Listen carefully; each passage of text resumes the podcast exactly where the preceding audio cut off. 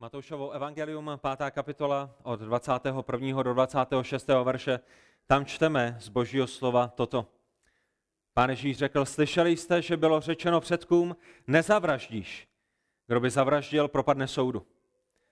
Já vám však pravím, že soudu propadne každý, kdo se bez příčiny hněvá na svého bratra. Kdo by svému bratru řekl raka, propadne veleradě. Kdo by mu řekl blázne, propadne ohnivé geheně. Jestliže tedy přinášíš svůj dar na oltář a tam si vzpomeneš, že tvůj bratr má něco proti tobě, zanech tam před oltářem svůj dar a odejdi. Nejprve se usmíř se svým bratrem a pak přijď a obětuj svůj dar. Dohodni se se svým odpůrcem rychle, dokud jsi s ním na cestě, aby tě snad odpůrce nevydal soudci a soudce strážci a byl bys uvržen do vězení. Amen, pravím tobě, jistě odtamtud nevídeš, dokud nezaplatíš poslední haléř. A tak, pane Bože, Otče náš, my se skláníme před tvým majestátem i dnešního rána. Hospodine, vyznávám a pravděpodobně vyznáváme všichni společně, že jsme hříšníky, kteří si nezaslouží tvoji milost, kteří si nezaslouží tvé spasení. A Bože, jak jsme ti neskonale vděčními za to, že jsi nás vykoupil z našeho marného způsobu života. Děkujeme, Bože, za to, že jsi nás znovu zrodil v Pánu Ježíši Kristu. A děkujeme za tvoji trpělivost i v procesu našeho posvěcování. Děkujeme za to, jak nás proměňuješ, jak nás buduješ. A tak, Bože, prosím tě o to, aby si mi odpustil moje hříchy, kterých jsem se dopustil i v minulém týdnu. Prosím tě o to, aby nyní nic nestálo v cestě kázání tvého slova. Prosíme tě o to, aby si nám dal porozumění této pasáže i těch dalších pasáží, které budou přicházet, tak abychom rozuměli, na co ty, svrchovaný svatý Bůh, skutečně kladeš důraz v našich životech, co je důležité. Bože, prosím tě o to, aby si požehnal své církvi, která je schromážděna na tomto místě. Prosím tě o to, aby si požehnal bratřím a sestrám, nejenom z našeho sboru, kteří jsou doma, kteří poslouchají toto kázání, a Bože, prosíme tě o to, aby až jsme se nyní s tvojí pomocí soustředili na tvé slovo, aby si pracoval svým duchem svatým v našich srdcích, abychom nebyli pouze posluchači tvého slova, ale abychom také na jeho základě žili. Za to tě prosíme ke tvé slávě. Ve jménu Pána Ježíše Krista, našeho drahého spasitele, který byl skříšen třetího dne nedělního rána. Amen. Můžete se posadit. Otázka, kterou bychom mohli začít eh, dnešní kázání je, jak dobrý musí člověk být, aby se dostal do nebe. Jak dobrý musí člověk být pro to, aby se dostal do nebe. Pravděpodobně otázka, kterou eh, mnozí z vás máte vyřešenou a na kterou máte biblickou odpověď, ale otázka, eh, na kterou nemá biblickou a správnou odpověď mnoho lidí i v naší kultuře, i lidí, kteří jsou kolem nás. A tak lidé jsou stvořeni věčným Bohem, že? Bůh, který nás stvořil, je věčným Bohem a proto lidé, kteří jsou stvořeni věčným Bohem, mají ve svém srdci ponětí a touhu po věčnosti. Proč lidé mají touhu a ponětí po věčnosti? Protože jsou stvořeni věčným Bohem. A to je mimo jiné také, proč kolem sebe v celém světě vidíme svět, který je plný nejrůznějších náboženství, který je plný miliard a miliard lidí, kteří si nějakým způsobem snaží tuto věčnost zajistit. Že? I mnoho z vašich přátel rozumí tomu, že je nějaká věčnost, cítí to ve svých kostech, cítí to ve svém srdci a, snaží se si tuto věčnost zajistit. A mnoho z vašich přátel, protože mají Bohem dané svědomí, tuší, že dobří lidé skončí na dobrém místě, a zlí lidé skončí na špatném místě a tak se snaží v mnoha případech svým dobrým životem eh, si zajistit to dobré místo, to lepší místo, eh, nebe, to místo, kde nebude utrpení. A snaží se vykonat mnoho náboženských skutků, aby si právě toto místo zajistili. A otázka, která je a bude před námi, ne dnešního rána, ale i tak, jak budeme procházet dále Ježíšovo kázání, otázka, kterou Ježíš klade v této další části svého kázání před své posluchače, je, jak dobrý je dostatečně dobrý. Pokud si lidé myslí, že stačí být dobrým proto, aby se dostali do nebe, Otázka, kterou jim Ježíš klade, která je mezi řádky, jak dobrý je dostatečně dobrý, jak spravedlivý je dostatečně spravedlivý, jak spravedlivými musíte být, proto abyste si zasloužili nebe. A všimněte si, že v tom předcházejícím verši, kterým jsme zakončili minule, když jsme byli v Matoušově evangeliu, A ve 20. verši pán Ježíš zakončil svou předchozí sekci tohoto jeho jedinečného kázání následujícími slovy. Řekl lidem, kteří jsou schromážděni kolem něj na hoře, na které dává toto kázání. Neboť vám pravím, nebude-li vaše spravedlnost o mnoho převyšovat spravedlnost učitelů, a, učitelů zákona a farizeů do království nebes, určitě nevstoupíte. A my jsme mluvili, když jsme prokázali tento verš o tom, že to byla naprosto šokující zpráva pro lidi, kteří seděli kolem, kteří byli kolem, kteří slyšeli tato slova. Byla to naprosto dechberoucí, šokující, kontroverzní zpráva. A představte si, že jste jedním z nich, představte si, že žijete v době Pána Ježíše Krista, představte si, že vyrůstáte ve společnosti, že jste obklopeni od svého útlého mládí, od té doby, co jste ve věku uh, Eliota nebo, nebo, nebo Timoteje nebo, nebo, nebo Rozárky, že vyrůstáte ve společnosti, kde jste obklopeni super náboženskými lidmi, že jste obklopeni rabíny, učiteli zákona, farizej, saducej, uh, lidmi, kteří žijí navenek opravdu dokonalé životy. Eh, dávají desátky dokonce i z toho, co nemusí a všichni se škrábají na hlavě, proč jdou tak daleko, modlí se dlouhé košaté modlitby, separují se od hříchu, separují se od hříšníka, nikdy by se nedotkli něčeho nečistého a znovu a znovu se rituálně očišťují, vždycky jsou na správném místě a vždycky dělají daleko více, než co požaduješ zákon. A od mládí jste vedení k tomu, že oni jsou vzorem spravedlnosti. Od mládí jste jimi učeni, že pokud se někdo dostane do nebe, pokud si někdo zaslouží nebe, pokud je nějaký standard spravedlnosti, potom jsou to oni. Jak spravedliví musíte být, proto abyste si zasloužili nebe, musíte být tak spravedlivými, jako jsou farizeové. A do toho přichází Pán Ježíš a říká, pokud si chcete zasloužit nebe svou, svojí vlastní spravedlností, vaše spravedlnost musí o mnoho, o mnoho, o mnoho převyšovat spravedlnost těchto lidí, jinak do království nebes určitě nevstoupíte.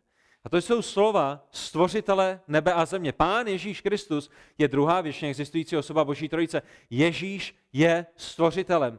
Pán Ježíš je svatým Bohem, je zákonodárcem, je soudcem živých i mrtvých, je králem nebeského království, kam se farizové snaží dostat. A pán Ježíš říká, jak se věci mají.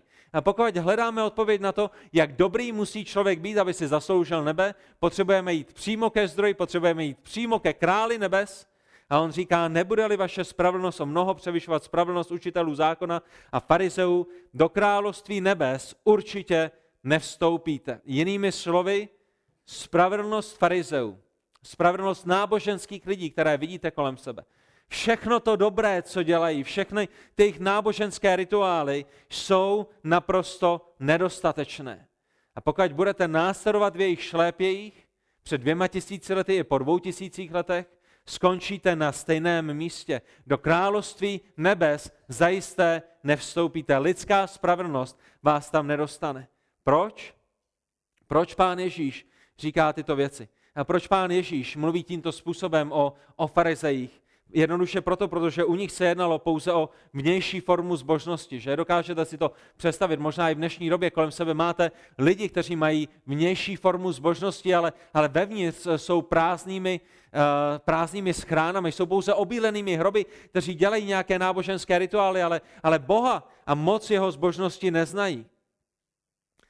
A tak to je ten důvod, proč Pán Ježíš tímto způsobem mluví o farizejích. Mají pouze nějakou fasádu, mají pouze náboženskou masku, zatímco jejich srdce, jejich mysl, jejich city jsou daleko od Boha.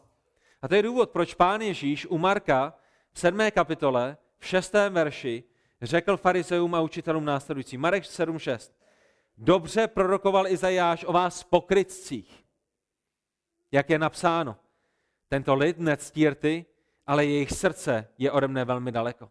Farizové byli pokryci. Farizové měli vnější formu zbožnosti, měli vnější formu spravedlnosti, ale, ale jejich srdce neznalo Boha, jejich srdce bylo daleko od Boha. A přátelé, tam, kde se lidé snaží zasloužit nebe svojí vnější dobrotou a spravedlností, tam Pán Ježíš všem nad slunce jasněji ukazuje, že není nikdo, kdo by byl dostatečně spravedlivým. To je, to je to hlavní, co nám Pán Ježíš Kristus bude ukazovat v těch následujících verších a, a v těch věcech, které jsou před námi. Proč? Protože nejde pouze o to, co děláme navenek.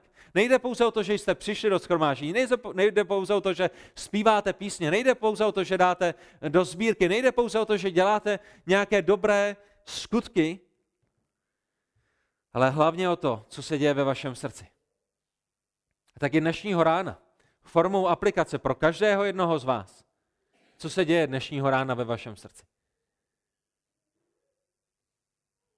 Jste zde jenom proto, abyste udělali nějaký náboženský skutek? A nebo kvůli tomu, že ve svém srdci milujete Boha?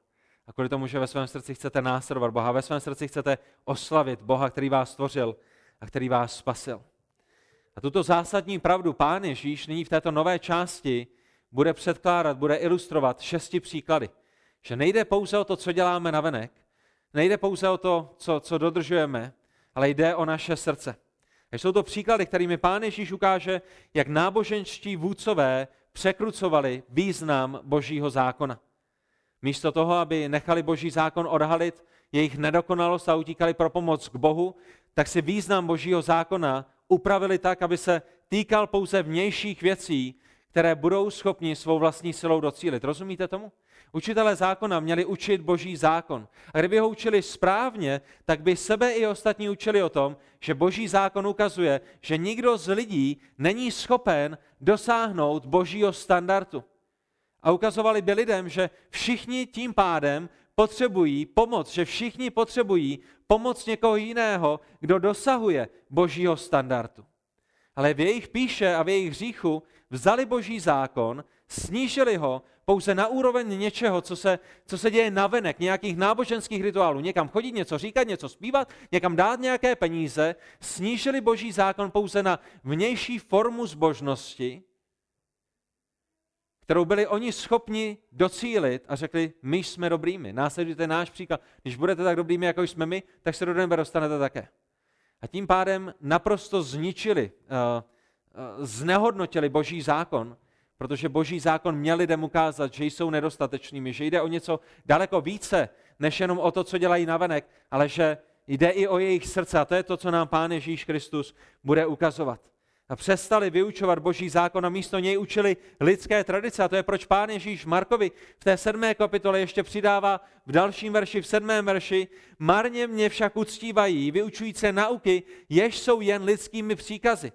Oni používali mnoho věcí z božího zákona, ale v důsledku na základě svědectví Pána Ježíše Krista to byly pouze lidské nauky, byly to pouze lidské tradice, které zněly jako boží zákon, ale protože znehodnotili boží zákon, tak z něj udělali lidskou tradici, kterou se chlácholili.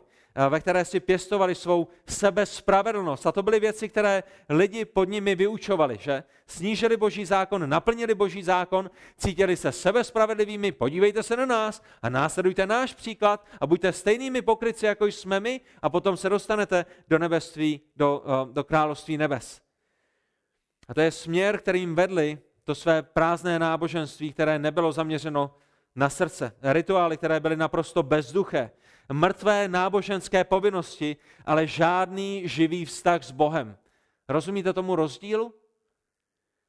Měli mrtvé náboženské povinnosti, které plnili do puntíku, aniž by měli špetku vztahu s živým Bohem. To jsou dvě odlišné věci. Mrtvé rituály a živý vztah s živým Bohem budovali vlastní pokřivené a zvrácené tradice, které jim umožňovaly mít svoji zvrácenou a pokřivenou spravedlnost, raději, než aby utíkali k boží dokonalé spravedlnosti, která je nalezená později v Pánu Ježíši Kristu. A tak to je dlouhý úvod k těm šesti ilustracím, které uvidíme v příštích týdnech. Ale s tímto základem se můžeme podívat na tu první, která tyto věci činí nad slunce jasnějšími. Eh, to dnešní kázání by se mohlo jmenovat Nezavraždíš. Kdybyste chtěli kontroverznější název, mohli byste si ho pojmenovat Všichni jste vrahy. Mohli byste si ho pojmenovat I já jsem vrahem. A ta otázka, která by se týkala těch věcí, které jsou před námi, by právoplatně mohla být, kdy jste naposledy někoho zabili. A na konci dnešního kázání uvidíte, že v božím standardu jste možná někoho zabili i v minulém týdnu. A to je, jak závažné jsou věci, které uvidíme před námi. Protože my nechceme následovat ve šlepejích farizeů, kdy budeme dbát pouze toho vnějšího. My jsme nikoho nezabili, my jsme s nikým nesmilnili, my jsme navenek udělali všechny rituály. Ne, my chceme Páne Ježíš, aby vzal své slovo a ukázal nám, jak na tom skutečně jsme a co je skutečný význam Božího zákona, jak moc potřebujeme skutečnou spravedlnost Boží, která není k nalezení v nás lidech, ale která je k nalezení pouze jedině v Pánu Ježíši Kristu a pokud jsme Ježíši z boží milosti nalezli, tak abychom se i dnešního dne radovali. Na druhé straně, pokud stále usilujeme o svou vlastní spravedlnost, potom abychom se jí možná i na konci dnešního rána vzdali z boží milosti a chopili se pouze spravedlnosti Kristovi. Tak dnešní kázání, jednoslovný název by mohl být Nezavraždíš. A tady je ten překroucený význam. V prvním bodě dnešního kázání máme před sebou překroucený význam, který tomuto přikázání dali farizové a učitelé zákona. Pán Ježíš říká lidem, kteří jsou kolem něj, slyšeli jste, že bylo řečeno předkům, nezavraždíš. Kdo by zavraždil, propadne soudu. To je součást toho, co oni slyšeli. To je součást toho, co byli vyučováni ve svých synagogách a pod svými učiteli. Nezavraždíš a kdo by zavraždil, propadne soudu. A pán Ježíš v tento moment, a vy to víte, neodkazuje na skutečný význam božího zákona. Že? Pán Ježíš neříká, četli jste ve starém zákoně, četli jste u Mojžíše a, a já to nyní změním. Ne, když pán Ježíš říká, slyšeli jste, že bylo řečeno předkům, tak odkazuje na rabíny, odkazuje na učení, odkazuje na tradici, kterou oni slyšeli od svých předků. Pán Ježíš nepřišel boží zákon zrušit, přišel ho naplnit a proto v tento moment nestaví proti sobě boží zákon a Ježíšův výklad, ale staví proti sobě výklad lidský, překroucený význam božího zákona do kontrastu se správným výkladem božího zákona s tím, co nám řekne pán Ježíš. A tak když říká, slyšeli jste, že bylo řečeno předkům, tak odkazuje na tradiční učení rabínu, odkazuje na lidské překroucení, překroucení božího slova což následně dává do protikladu s tím, co Boží slovo skutečně znamená.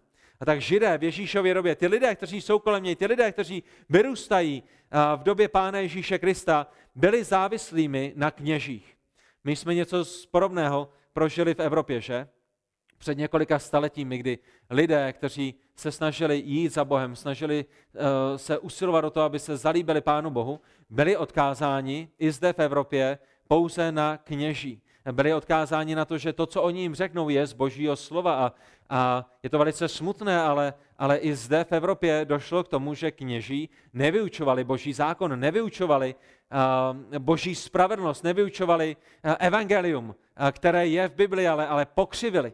A i zde v Evropě začali učit mnoho tradic, protože lidé stejně zde v 16. 15. století a stejně tak v Izraeli v prvním století a, a, a předtím, předtím, než přišel Pán Ježíš, neměli přístup k božímu slovu, neměli kopii božího slova, neměli doma kopii starého zákona a nemohli číst a, a nemohli se k tomu jednoduše dostat. Proto byli závislými na svých představitelích a na svých učitelích. A museli se spoléhat na to, že to, co jim je řečeno, je pravda. Ale učitelé zákona místo toho, aby věrně vykládali boží zákon, aby ukázali lidem, že Bůh je svatý, a že nikdo sám ze sebe není schopen dosáhnout jeho standardu, tak ho překroutili tím způsobem, že z něj udělali sérii pravidel, které vlastní silou bylo možné dodržet. A to bylo to pokřivení. A přátelé, to je ten důvod, proč zde, tady na tom místě dnešního rána, potřebujete mít Bibli otevřenou a potřebujete kontrolovat to, co se zde káže. Ať už zde zakazatelnou stojí kdokoliv. Mě napsal uh, minulý týden jeden vzácný bratr, uh, kterého mám velice rád a a, a, a říkal, jestli bych nepřijel kázat k ním, k ním do sboru, mít nějaké kázání. A já říkám, bratře, já, já nevím, momentálně je spousta práce. On říká, já ti to ulehčím. Já bych chtěl, aby si kázal to, to kázání, které už si kázal a, a, a dal tam ten název. Stačí přijet a stačí ho odkázat. Já mu říkám, a bratře, už si to kázání slyšel? Jsi si opravdu jistý o tom, že, že chceš, abych ho u vás kázal? Říká, ne, neslyšel, ale já ti věřím. A když to bude špatné, tak už tě znovu nepozveme. A říkal to, nadnešeně říkal to s humorem, ale ale, ale, ale, ale my potřebujeme zkoumat to, co je nám kázáno. A on to samozřejmě bude zkoumat a podívá se na ně a poslechne si ho, byl to, byl to přátelský humorný rozhovor ale, ale, ale my rozumíme tomu, že ať už slyšíme jakékoliv kázání, Potřebujeme jít do písma, potřebujeme to kontrolovat s písmem. Máme jedinečnou výsadu v tom, že nežijeme v prvním století, že nežijeme ve 14., 15., 16. století, kde bychom neměli přístup k božímu slovu, kde bychom byli závislými na tom, že to, co nám ten kněz řekne, že je pravdivé a, a my budeme následovat možná milně všechny ty rituály. A, a ta otázka, která je s tím spojená, je, jak překroutili kněží a učitelé zákona farizeové boží zákon v tomto případě. My čteme, že pán Ježíš říká, slyšeli jste, že vám bylo řečeno předky, nezavraždíš, kdo by zavraždil, propadne soudu. V čem je zde problém? Není snad příkaz nezavraždíš skutečně v Bibli? Je, je, je v Bibli, že? Kde, kde, kde je problém? Když se podíváte do Exodu 20. kapitoly 13. verše, pán Bůh dává v desateru přikázání příkaz nebudeš vraždit. Nepůjdeš a umyslně někoho nezabiješ, někomu umyslně nesebereš život. Tak zajisté ten problém není v tom nezavraždíš, to je božím přikázáním, ale problém je pravděpodobně v té druhé části a v postoji srdce farizeů, který jejich tradice vyjadřuje v tom, když říkali a učili, kdo by zavraždil, propadne soudu. A je to právě skrze tento dovětek, skrze který pokřivili boží zákon a nahradili ho svým učením a svou tradicí. Boží odplatou totiž nebylo, že někoho vemete k soudu, když někoho zavraždil. Že důsledku boží odplatou za vraždu nebylo půjdete k soudu, ale trest smrti. Kdybyste se podívali do Genesis, do 9. kapitoly 6. verše, Bůh řekl Noému, to ještě není ustanoveno v zákoně, ale vidíme ten princip, který pán Bůh má a který později ustanoví ve svém zákoně. V Genesis 9. kapitole 6. verši, kdo prolevá krev člověka, jiným člověkem bude prolita jeho krev. Vždyť k obrazu božímu učinil Bůh člověka. A lidé, kteří někomu vemou život, lidé, kteří někoho zavraží, lidé, kteří prolijou někoho krev, budou zabiti, budou potrestáni, budou mít trest smrti. Trest smrti je, je božím zákonem. A Bůh to zdůraznil opět v numery v 35. kapitole, 30. až 31. verši, že? Když, když nám dává zákon, nebo když izraelskému národu dává svůj svatý zákon, tak je to tam opět zdůrazněno, opět zopakováno. Kdokoliv by zabil člověka, podle svědectví svědků, bude ten vrah zabit. 31. verš, je to ničema vinný smrtí, jistě bude usmrcen. Farizové říkali, nezavraždíš a kdo by zavraždil, propadne soudu. Pán Bůh říká, nezavraždíš, kdo by zavraždil, bude zavražděn. Pro Pána Boha zde nejde pouze o to, vemte někoho k civilnímu soudu a tam to s ním pořešte a, a na pár let ho zavřete, anebo mu dejte nějakou pokotu.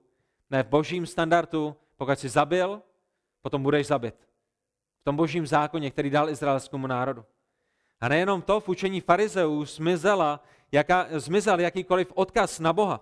Vražda se stala čistě záležitostí toho již zmíněného občanského soudu, kde je ale důraz na to, kde je, proč je vražda špatná. Že? Pokud jenom někoho vemete k soudu, pokud jenom někoho vemete před soud, proto aby se zkoumalo, co se stalo a, a možná jste mu dali nějakou pokutu, kde je důraz na to, proč vražda sama o sobě je špatná. A to je to, co jsme viděli v Genesis, již v Genesis 9. kapitole 6. verši, vždyť k obrazu božímu učinil Bůh člověka. Ten důvod, proč tyto věci jsou špatné, je, protože Bůh je stvořitelem, protože Bůh je dárcem života a protože Bůh učinil člověka k obrazu svému a proto jiný člověk nemůže přijít a sebrat život někomu jinému, ať už je to v lůně, ať už je to skrze eutanázii, ať už je to někdy skrze, skrze život.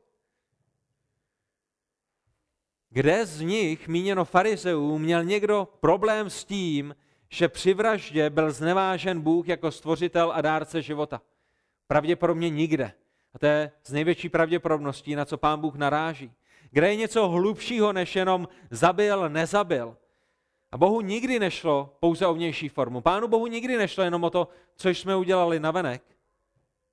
Ale to je přesně to, kam boží zákon ponížili učitelé zákona. Svojí tradicí. Kde je důraz u nich na to, co se odehrává v srdci. Nečetli snad v 1. Samuelově v 16. kapitole v 7. verši 1. Samuelova 16. kapitola 7. verš, Vždyť člověk se dívá na to, co má před očima, ale hospodin se dívá na srdce. Kde je u nich důraz na to, co se odehrává v lidském srdci? Oni následovali své tradice a proto se mohli považovat za spravedlivé. Proto si mohli tleskat a myslet si, jak jsou dobří. Vždyť nikdy nikoho nezabili. A stejným způsobem i my, i lidé kolem nás, bychom si dnešního rána mohli tleskat v tom, že jsme nikoho nezabili, že? Kdo, kdo z nás vzal nůž a vrazil ho někomu do břicha? Kdo z nás vzal pistoli a, a střelil někoho? Pravděpodobně nikdo z nás, jak, jak zde sedíme, nejsme vrahy v tomto smyslu a mohli bychom si říci, jsme lepšími než lidé ve vězení, jsme lepšími než masoví vrazy, jsme lepšími než někdo, kdo skutečně život vzal. Ale pán Ježíš nenechá v tomto smrtelně nebezpečném omylu nikoho na pochybách. Myslet si, že jsme spravedlivými, protože jsme nikoho nezabili, by bylo smrtelně nebezpečné. Protože bychom si mohli za malou chvíli myslet, že máme svoji spravedlnost, kterou můžeme prezentovat Pánu Bohu a ukázat mu, že jsme byli lepšími než někdo jiný. Ale Pán Ježíš má lidi natolik rád, že jim ukáže skutečný význam. A to je druhý bod dnešního kázání. Skutečný význam toho, co Bůh myslel, skutečný význam toho, co Pán Ježíš myslel tím, co Bůh Otec, Bůh Syn a Bůh Duch Svatý mysleli tím, když řekli ve svém zákoně, nezavraždíš. Tam, kde se rabíni, farizové, učitelé zákona, tam, kde si eh, tito lidé milně mysleli, že vražda se striktně týká pouze toho, když někomu vemete fyzický život, tam Ježíš vše uvádí na pravou míru. Tam, kde se lidé snažili sebe ospravedlnit tím, že nikoho nezabili, tam jim Ježíš ukazuje, že všichni jsou vrahy.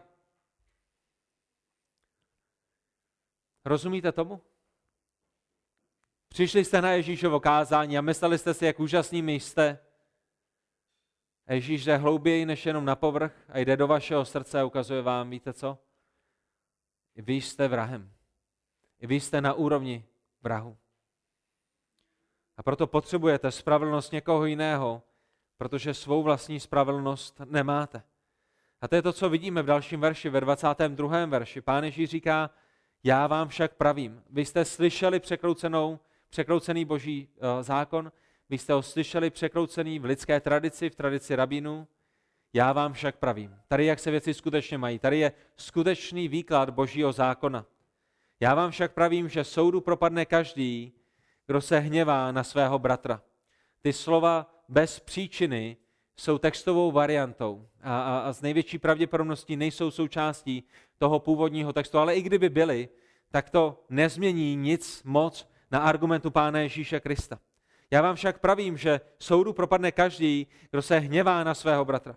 Kdo by svému bratru řekl raka, propadne veleradě a kdo by mu řekl blázne, propadne ohnivé geheně. Tak opět Ježíš zde nestaví do kontrastu jeho výklad zákona se starým zákonem, ale, ale staví do kontrastu milnou lidskou tradici s tím, co skutečně boží zákon znamená a, a, a s tím, jak on, ten svrchovaný autor božího zákona, ho vykládá. A pán Ježíš jde daleko hlouběji. Jednoduše říká, že nikdo si nemůže myslet, že je nevinný v otázce vraždy, pokud nikoho fyzicky nezabil. Proč? Protože vražda začíná v srdci. Vražda nezačíná v momentě, kdy vemete nůž a někomu ho bodnete do břicha. Vražda nezačíná v momentě, kdy proženete kulku hlavou nějakého člověka, kterého jste neměli rádi. Podle Ježíše Krista vražda začíná v srdci. A kdo se hněvá na svého bratra, kdo nadává a hubuje svému bratrovi, kdo ponižuje svého bratra nebo svého blízkého, tak již je na úrovni vraha v jeho srdci podle božího dokonalého standardu. Chápete, jak závažné to je? Rozumíte tomu? Rozumíte, na jakou úroveň nás to staví? Rozumíte, jakými blázny jsme, pokud si myslíme, že můžeme Bohu nabídnout svou vlastní spravedlnost? Můžete být tím nejlepším občanem vašeho města. Můžete dodržovat všechny předpisy, můžete dodržovat všechny zákazy, můžete dodržovat veškerá vládní nařízení. Můžete vždycky chodit pouze na zelenou, vždycky chodit přes ulici pouze na přechodu. Můžete perfektně dodržovat nejvyšší povolenou rychlost. Můžete být těmi, kteří nikdy nezabili ani komára a přesto být vrahem. Pokud se hněváte na jinou osobu ve svém srdci, potom jste se v božím měřítku dopustili vraždy. To je, jak svatý je Bůh, to je, jak svatý je boží standard, to je, do jaké hloubky proniká svatý boží zákon. A to je proč nám Pán Ježíš skrze dalšího apoštola, apoštola Jana, říká v 1. Janově ve 3. kapitole 15. verši, každý, kdo nenávidí svého bratra, je vrah. Slyšeli jste to? Každý, kdo nenávidí svého bratra, je vrah. Vrahem není pouze ten, kdo někoho zabil, každý, kdo nenávidí svého bratra nebo svého blízkého, je vrah. A víte, že žádný vrah nemá věčný život, který by v něm zůstával. A tak pán Ježíš, když mluví o hněvu, když mluví o tom, kdo by se hněval, tak samozřejmě nezakazuje a neodsuzuje veškerý hněv, že to je něco, čemu rozumíme, protože Pán Ježíš i písmo mluví o něčem, co my bychom nazvali spravedlivým hněvem. Spravedlivým hněvem, ve kterém horlíme pro boží spravedlnost. Spravedlivým hněvem, ve kterém se hněváme, protože Bůh je ponižován, protože Bůh je urážen. Že? Když vidíme nepravost proti božímu jménu, když vidíme, jak jsou děti v luně matky zabíjeny, když, když vidíme, jak lidé eh, znetvořují a překrucují eh, ten jedinečný dar manželství, který pán Bůh dal jednoho muže, jednu ženu na celý život. A když vidíme, jak je boží jméno bráno jak je jim pohrdáno, když vidíme, jak lidé znovu a znovu snižují Boha a hněváme se, protože náš pán a spasitel je ponižován, protože lidé pohrdají naším pánem a spasitelem, to je spravedlivý hněv, to je hněv, který je v pořádku, to je stejný hněv, který měl pán Ježíš Kristus, když vstoupil do chrámu. Že? Pán Ježíš se nehněval hříšně, protože Ježíš nikdy nez, nezřešil, ale přesto vstoupil do chrámu a, a hněval se a, a upletl si byč a vyhnal peněžom, penězomněnce a vyhnal prodavače dobytka a kozlu a, a zpřevracel jejich stoly. Proč? Protože z místa modliteb, z domu jeho otce, učinili, učinili semeniště hříchu. Bůh se pro ně stal biznisem, namísto toho, aby byl jejich živým Bohem. A to je přesně ten stejný hněv, o kterém apoštol Pavel mluví v listu Efeským ve 4. kapitole 26. verši. Hněvejte se, ale nehřešte. Jak se člověk může hněvat a nehřešit? Když se hněvá spravedlivým hněvem ohledně věcí, které jsou důležité. Ale my si musíme přiznat dnešního rána, že? Že to není ten hněv, který častokrát máme. A možná jsem jediný, kdo to musí přiznat. Možná všichni ostatní jste na tom lépe než, než já. Ale když přijde na můj hněv, já musím být tím prvním, kdo vyzná, že můj hněv v první řadě mnohdy není spravedlivým hněvem. A ve 22. verši, když pán Ježíš říká, soudu propadne každý, kdo se hněvá na svého bratra, tak pán Ježíš nemluví o tom spravedlivém hněvu, mluví o tom hněvu, kterého se dopouštím i já, i vy. Možná denně, možná týdně, možná někdy za měsíc. Je to ten hněv, kterým se hněváme na lidi, kteří jsou kolem nás, protože se dopustili něčeho špatného vůči nám. Možná jste schopni to rozlišit u vašich dětí, že my jsme vždycky schopni rozlišit hřích u ostatních lépe než u nás samotných. My jsme schopni říci našim dětem velice rychle, aby se nehněvali na své sourozence, když jim jejich sourozenec nedal, co chtěli. Ale jsme schopni ten hněv rozpoznat u nás, když se hněváme my v našem srdci, protože jsme my nedostali, co jsme chtěli a hněváme se na toho člověka, jak si mohl dovolit nám to nedat. Vždyť my jsme králem ve smíru, my si zasloužíme všechny tyto věci. Nebo když se hněváme, že lidé nedělají to, co jsme jim řekli, aby dělali. A opět jsme velice rychlými, minimálně u mě, k tomu, abychom to rozpoznali u našich dětí, že? Nevíš, že jsem ti řekl, aby si udělal tohleto a tamhle a po půl hodině jsi to ještě neudělal, ale, ale co všechno Bůh řekl mně, jako dítěti božímu a já jsem to ještě neudělal. To jsou věci, kde, kde by jsem se měl hněvat na svůj vlastní hřích a, a být v nelítosti se svým vlastním hříchem, kterého jsem se dopustil proti Pánu Bohu a ne se hříšně hněvat na to, že někdo se dopustil něčeho proti mně, protože jsem naprosto bezvýznamný. A tak nejenom děti, nejenom naše děti a nejenom vaše děti, ale, ale i vy, kteří jste dětmi svých rodičů, i vy, kteří jste rozpělými. Hněváte se někdy na lidi, kteří jsou kolem vás hříšným hněvem? Jste někdy naštvaní na lidi, kteří jsou kolem vás? Pán Ježíš pokračuje dál a říká, kdo by řekl svému bratra raka, propadne veleradě. To slovo raka je formou hanobení, formou očerňování, formou pomluvy. Je to něco ve smyslu, jako kdybyste člověkovi řekli, nejsi k ničemu dobrý. Stojíš za starou belu. Běž do háje. Seš k ničemu. Posměch, výsměch vůči dané osobě, pohrdání. Povýšeně, povýšené opovrhování. Pán Ježíš říká, takový člověk propadne veleradě. A přemýšlejte o tom. Oni řekli, nezavraždíš, kdo by zavraždil, propadne soudu. Pán Ježíš říká, soudu propadne už ten, kdo se hněvá na svého bratra. Oni řekli, nezavraždíš, kdyby si zavraždil, propadneš soudu. A pán Ježíš říká, pokud se hněváš na svého bratra, propadneš veleradě. A to je druhý moment, kde bychom se měli zastavit, tak jak si uvědomíme, že velerada se vypořádávala s těmi nejvíce závažnými situacemi v izraelském národě. A najednou je předně předveden někdo, kdo řekl bratrovi, nejsi k ničemu dobrý? Najednou je před veleradu, která uděluje trest smrti, předveden někdo, kdo pouze řekl něco v hněvu svému bratru?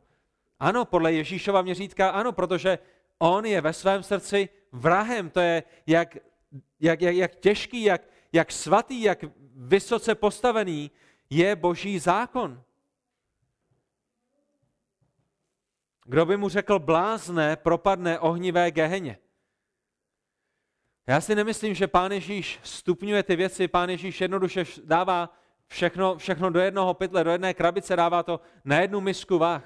Všechny tyhle ty věci jsou stejné. Všichni tito lidé propadnou božímu soudu. Všichni tyto lidé by měli stát před veleradou a, a být, být, být ukamenováni. Všichni tyto lidé, ať už kteří se hněvají, nebo říkají raka, nebo říkají blázne, propadnou ohnivému peklu.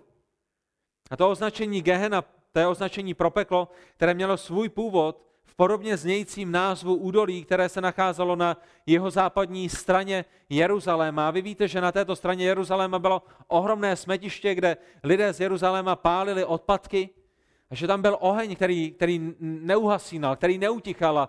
A je to, je, to, je to název Gehena, který má svůj původ v tomto údolí, který je později používán pro označení toho neuhasitelného pekelného ohně. A to je, kde skončí lidé, kteří říkají svému bratru, svému blízkému blázne, kteří se hněvají hříšným hněvem. Proč? Protože člověk, který se hněvá na jiného člověka, je v srdci vrahem. Není spravedlivým, je hříšným. A první list Korinským, 6. kapitola, 9. verš nám říká, což nevíte, že nespravedliví nedostanou do dědictví Boží království?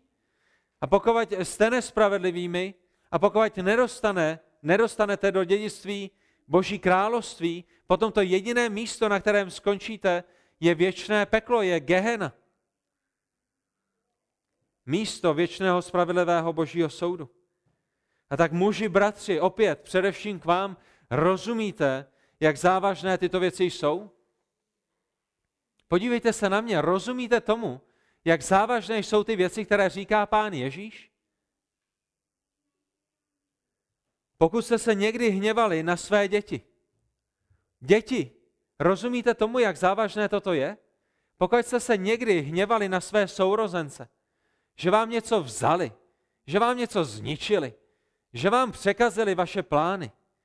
Pokud jste byli v rozhořčení na svoji manželku, muži, bratři, pokud jste se někdy hněvali na svoji manželku, a já jsem vinný na začátku tohohle roku, který má za sebou pouze pár dnů, ve všech bodech obžalovy. Potom, co máte připravené kázání na hněv, Potom, co máte v šuplíku a jste připraveni sem neděli přijít a hrajete rodinnou hru a hněváte se na své děti, protože tam nedávají ty čudlíky tak, jak je tam mají dávat.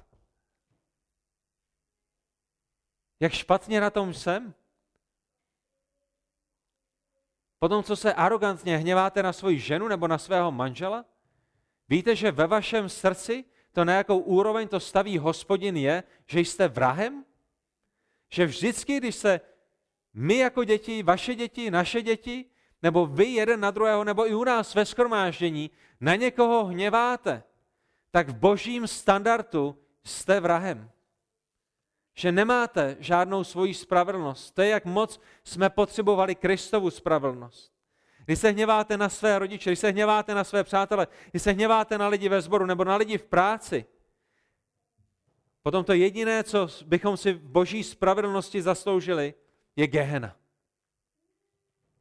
Ale Pán Ježíš ve své dobrotě a ve své milosrdenství přišel, aby nás vykoupil z našich hříchů, aby nás napravil, aby nás omilosrdnil, aby zemřel smrtí za nás, kteří jsme zhřešili, aby nás navrátil do Božího království a Drazí v Kristu, my, co si potřebujeme, to, co si potřebujeme uvědomit dnešního rána, je, že na této planetě ani mezi námi není člověka, který by se někdy nehněval.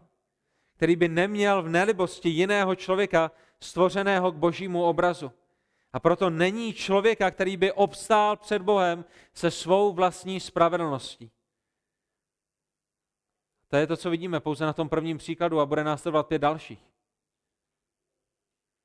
Vražda, První reakce lidí, nejsem na tom tak špatně a Ježíšova odpověď je, jste na tom daleko hůř, než jste si mysleli. A to je proč lidé v každé době a na každém místě potřebují před Bohem spravedlnost někoho jiného. Někoho, kdo nikdy nezřešil, kdo se nikdy hříšně nehněval a tím někým je pouze Ježíš, protože pouze v Kristu je spravedlnost Boží.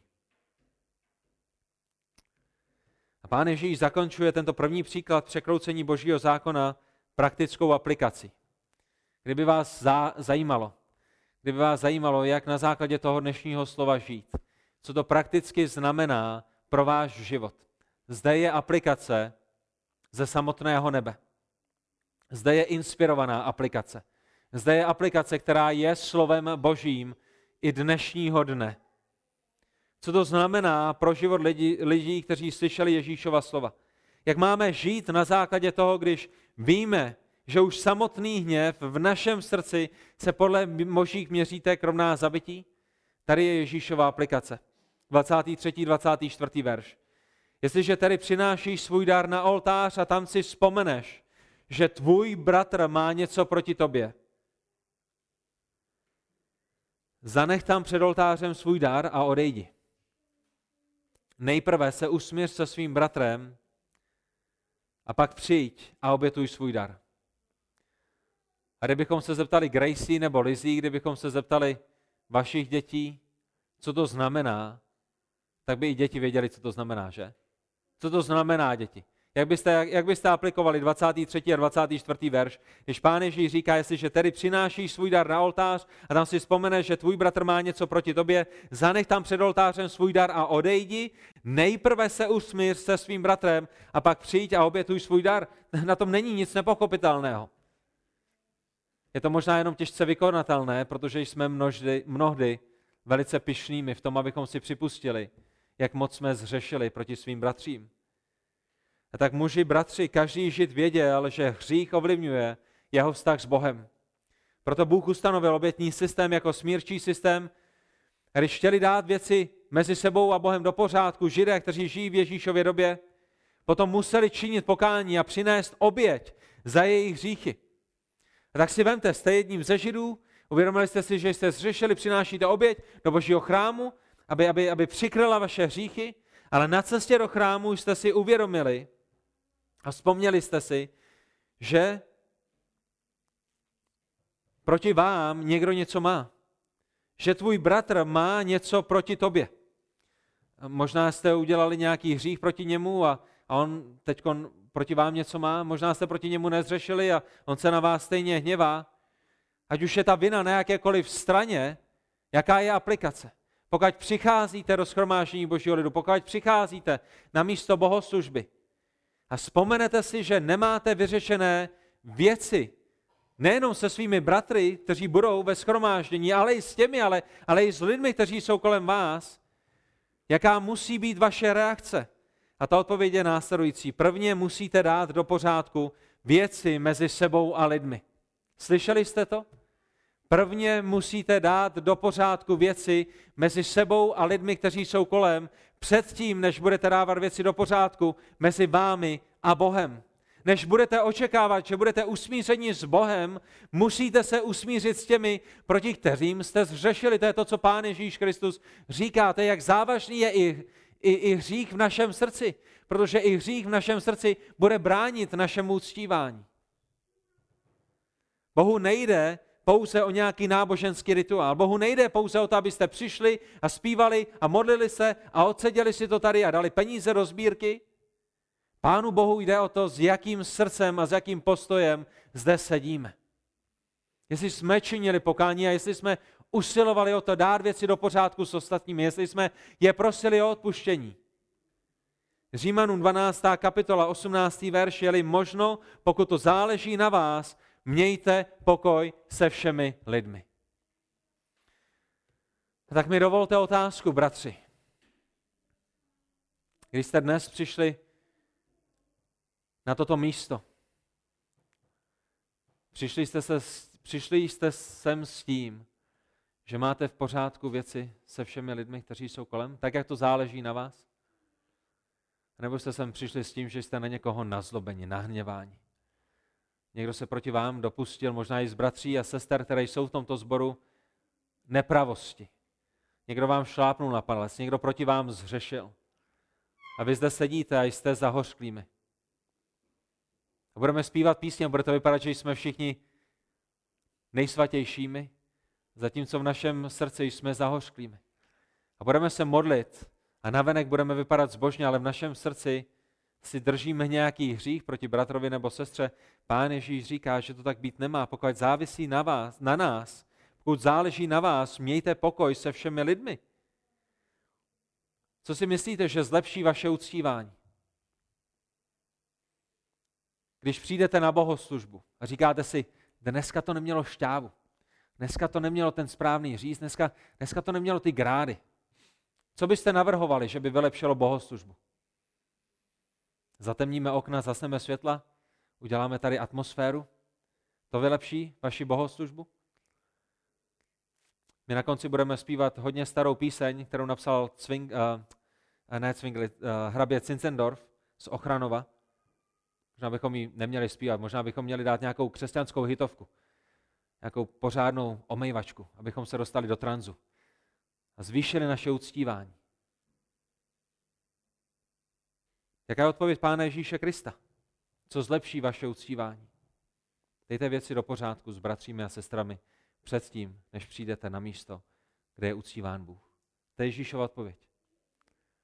Ne modernější hudbou, ne zasnými světly, ne vytvořením atmosféry, ne relevantnější kázání, ne mnoho věcí, o kterých usiluje, o které usiluje dnešní církev. A v první řadě dejte věci do pořádku mezi sebou, aby to, co se snažíte prezentovat na venek, bylo stejné v první řadě ve vašem srdci. Žalm 66. 18. verš, žalmista říká, kdybych viděl ve svém srdci nepravost, panovník by mě nevyslyšel. Myslíte si, že se doba změnila? Myslíte si, že panovník vyslýchá ty, kteří mají ve svém srdci nepravost a kteří vědomě žijí v hříchu? A tak předtím, než budeme uctívat Boha, musíme napravit vztahy s lidmi. A ta otázka pro vás, muži, bratři, ta otázka pro vás, ženy, sestry dnešního rána je, je někde něco potřeba napravit? A ty poslední dva verše, kterými Pán Ježíš za, zakončuje, jsou jenom zdůrazněním a podtržením důležitosti těch veršů, které jsme právě četli. Pán Ježíš říká to stejné v bledě modrém a dívá se na stejnou věc z jiného úhlu. Ještě jednou ji potrhuje, ještě jednou ji zdůrazňuje. Dohodni se se svým odpůrcem rychle, dokud jsi s ním na cestě, aby tě snad odpůrce nevydal soudci a soudce strážci a byl bys uvržen do vězení. Amen pravím tobě, jistě odtamtud nevídeš, dokud nezaplatíš poslední haléř. A to, co pán Ježíš říká, je, že pokud proti nám někdo něco má, pokud proti vám někdo něco má, tak jak přicházíte uctívat hospodina. Pokud někomu dlužíte omluvu, pokud někomu dlužíte prosbu o odpuštění, protože jste proti němu zřešili. A v tomto smyslu, v tom kontextu, ve kterém se nacházíme, jste jeho dlužníkem tímto způsobem. Pokud s někým potřebujete dát věci do pořádku, potom na základě 25. verše mi řekněte, jak rychle musíte dát věci do pořádku. Kolik času vám Pán Ježíš dává, abyste dali věci ve svém srdci do pořádku? Týden? Měsíc? Půl roku? Rok? Možná to necháme až na nebe, až budeme všichni dokonalými. Pán Ježíš v této další ilustraci, v tomto dalším popisu říká rychle. Pokud někdo proti tobě něco má, dej věci rychle do pořádku. A bratři, já nevidím do vašich srdcí, já předpokládám to nejlepší o vašich srdcích, ale pokud bych měl soudit podle sebe vás, tak vím, že v mém srdci ne vždycky je všechno v pořádku, když přicházím do domu modliteb, když přicházím do společenství božího lidu. A pán Ježíš nám říká, to, co musíte udělat, udělejte rychle. A to je mé pozbuzení dnešního rána pro každého jednoho z nás, abychom byli rychlými v tom, prosit o odpuštění. Abychom byli rychlými v tom, dát odpuštění, když lidé přijdou a prosí nás o odpuštění. Abychom byli rychlými v tom, dát věci do pořádku proto, aby i mezi námi a naším Bohem mohly být věci v pořádku. Je to velice, je to velice prosté. Máme vynaložit veškeré úsilí bez jakéhokoliv otálení k tomu, abychom dali naše pozemské vztahy do pořádku předtím, než budeme přicházet uctívat našeho Boha, který je v nebesích. Proč? Znovu, protože nejde jenom o to, abychom byli na jednom místě. Nejde jenom o to, abychom se i v, tomto, v této době sešli na jednom místě a, a měli zde krásnou, nádhernou, majestátní bohoslužbu, ale především o to, s jakým srdcem na toto místo přicházíme. A to je to, co Pán Ježíš říká. A tak to je aplikace pro vás, který jste, kteří jste znovu zrození.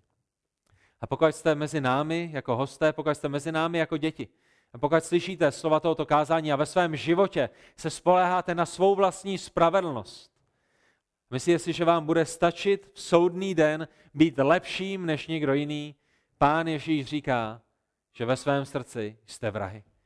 Další týden nám Pán Ježíš řekne, že ve vašem srdci jste smilníky, pokud toužíte ve svém srdci po ženě, která není vaše manželka.